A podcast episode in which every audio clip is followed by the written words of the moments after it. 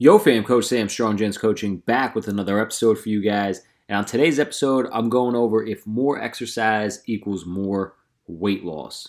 If you're looking to lose more weight, should you exercise more? But before we jump in, gents, if you could do me a favor and please smash that five star review button wherever you're listening to this podcast. And if you're listening to this on Apple Podcasts, please take 30 seconds of your time and leave a written review. I would greatly appreciate it because I'm trying to grow this podcast to reach as many men as possible and I need your help. It takes a tribe, gentlemen. So go ahead, leave a review.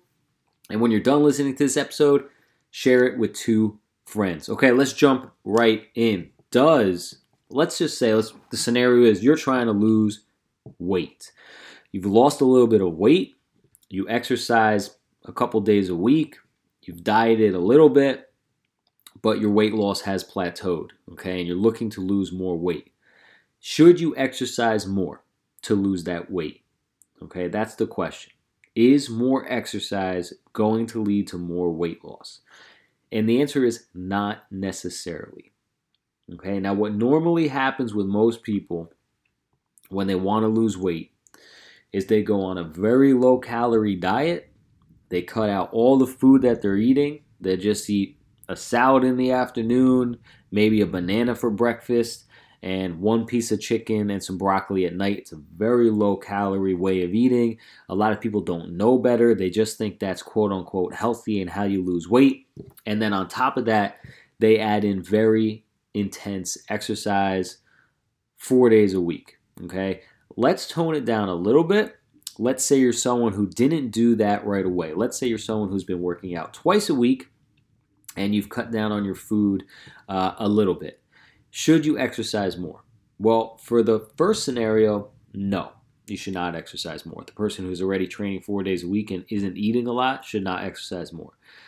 The person in the second scenario who's only working out two days a week and cut out some food, you've seen some weight loss and you want more, you could ignite your fat loss efforts again by increasing your activity without modifying your diet more than you already have. That'll get you down again, let's say another five pounds. Once you get down another five pounds, you're going to have to make more changes.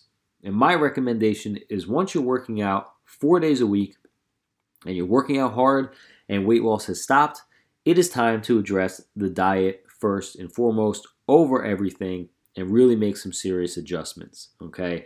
A big mistake that I see for a lot of people is that Monday through Friday, they barely eat anything, but they work out crazy hard. And then on the weekends, they don't work out, but what do they do?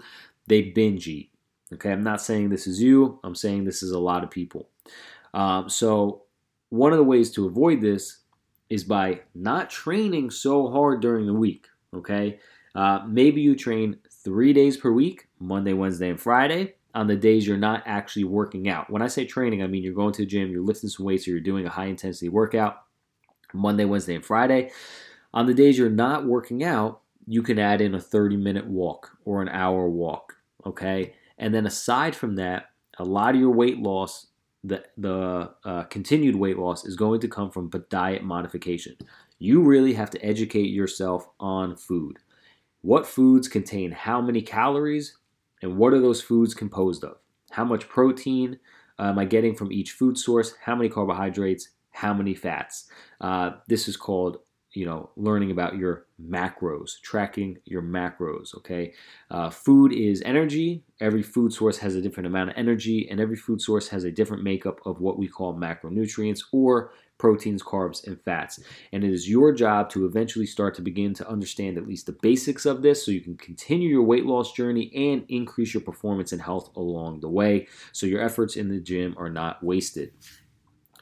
Uh, but the uh, moral of this story is that more exercise does not always equal more weight loss because of what I said earlier. If you are training your ass off Monday through Friday, but you're starving yourself, you're going to end up binging on the weekend. And what that means is you're going to eat enough calories on the weekend that no matter how much you worked out during the week, it's not going to matter. And then the scale on Monday is going to say you weigh exactly the same.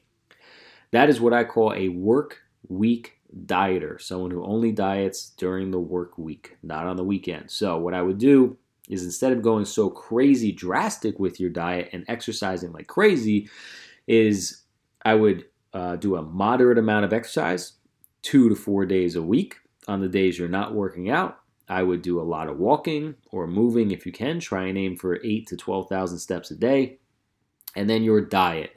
Uh, quick tips on how to improve your diet for weight loss is to eat a crap ton of protein, vegetables, and fruit, and ditch all the junk food and fast food whenever possible. If you do that, you will see great results. If you want more information on how you can structure a program, a weight loss program for yourself, please reach out to me at stronggentscoaching at gmail.com. I've been helping people lose weight, get strong, build muscle, and live healthier lives for over a decade now. It's been 12 years. Uh, and I myself uh, have done everything you can possibly think of. I have gained 40 pounds, um, a lot of muscle. I have lost weight on purpose to to make weight for powerlifting competitions. I have set state records in those powerlifting competitions. I have run ultra marathons, marathons, and obstacle races. And I have done all this with a rare connective tissue disorder called Ehlers Danlos syndrome. If I can do all this stuff, and if I can help many other people do all this stuff, I can definitely help you do this stuff. So don't hesitate to reach out to me at stronggentscoaching at gmail.com and get you started in the right direction. But don't forget, you can't work out, you can't outwork your nutrition. Yeah, you can't work out your nutrition either, most of you guys. So you might need some help with that. But you can't outwork your nutrition. More exercise doesn't always mean more weight loss. Um, there's a fine balance, and sometimes, yes, you might have to increase your activity um, but a lot of times it comes down to a little bit of both modifying your exercise to suit your lifestyle and your weight loss goals and your health goals, and modifying your diet to suit your weight loss goals and your health goals as well. Everybody's a little bit different, but you should be striving to be better at both.